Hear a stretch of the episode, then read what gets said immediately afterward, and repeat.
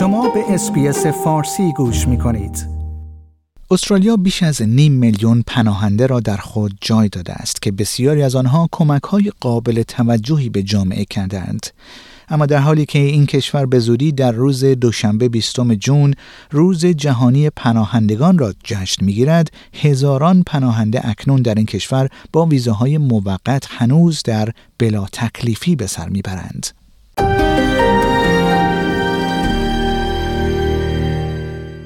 آقای رضا رستمی یک پناهنده ایرانی که اکنون روانشناس است چالش ها و تاثیرات عاطفی فرار به یک کشور خارجی برای زندگی ایمنتر را درک می کند.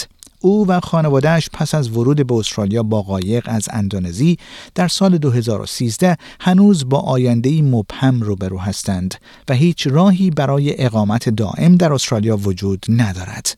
او در گفتگو با اسپیس این وضعیت را به زندگی در برزخ همراه با تجربه شکنجه روانی، استراب و افسردگی تشبیه کرد.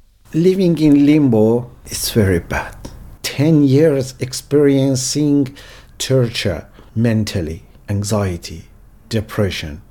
آقای رستمی همسرش و دو دخترشان از جمله 19 هزار نفری هستند که در استرالیا با ویزای حفاظتی موقت زندگی می کنند.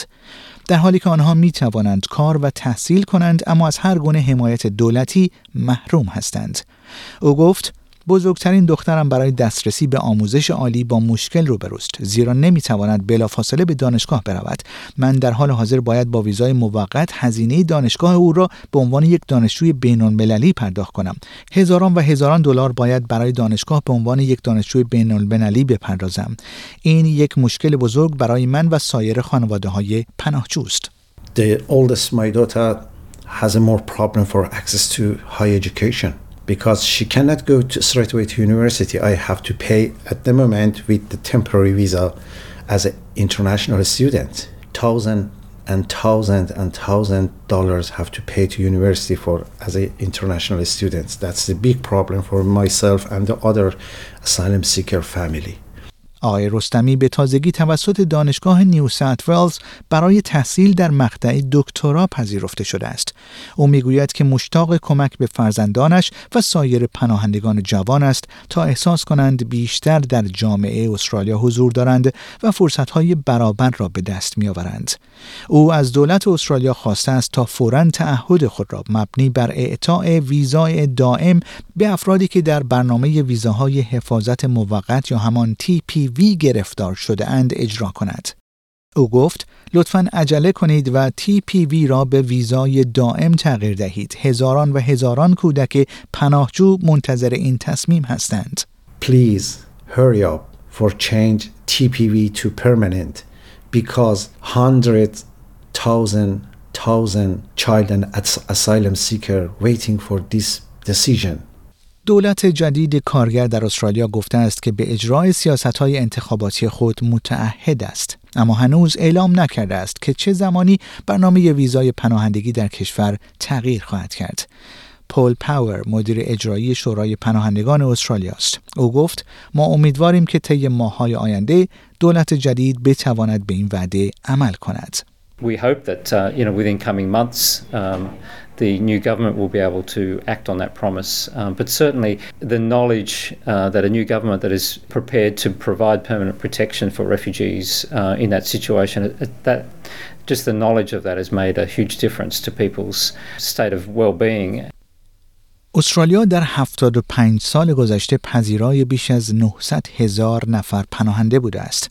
نیومی ستیر مدیر ملی کمیساریای عالی پناهندگان سازمان ملل در استرالیا می‌گوید که کمک های بشر دوستانه و اقتصادی این افراد به کشور باید پاس داشته شود به ویژه در روز جهانی پناهندگان Refugees bring a lot to the Australian uh, community, and I think if you look around, you can see uh, refugees in every walk of life in business, in science, uh, in sports, uh, in, in the media, uh, in the arts. Uh, by their very nature, they're survivors, uh, they're courageous, and they're resilient. And so, therefore, it's not surprising that you see uh, a lot of refugees setting up their own businesses. They're incredibly entrepreneurial. حامد الله یاری یکی دیگر از پناهندگان در استرالیا است که تقریبا یک دهه پیش از ایران گریخت و وارد استرالیا شد. او اکنون یک مدرسه غیر انتفاعی آشپزی ایرانی را در ملبورن اداره می کند و به سایر پناهندگان و مهاجران جدید برای یافتن شغل کمک می کند. او گفت من یکی از اون افراد هستم. فرار کردم. مسیر قایق رو در پیش گرفتم. به بازداشتگاه آمدم. در جزیره کریسمس بودم. همه آن شرایط را حس کردم و احساس می کنم این مردم چه می خواهند I, I'm one of those people. I ran away. I took the boatway. I came to a detention center. I was in Christmas Island. I felt all of those situations, and I feel what these people want. And as a human, I feel like what I received the support before, I can now give it back to the community in this way. او امیدوار است با حمایت از افراد نیازمند دیگران نیز برای انجام همین کار الهام بگیرند. شنوندگان گرامی این گزارش رادیو اسپیس فارسی بود که من پیمان جمالی اون رو به همراه همکارم کسندرا بین تهیه و تقدیم حضور شما کردیم. آیا می خواهید به مطالب بیشتری مانند این گزارش گوش کنید؟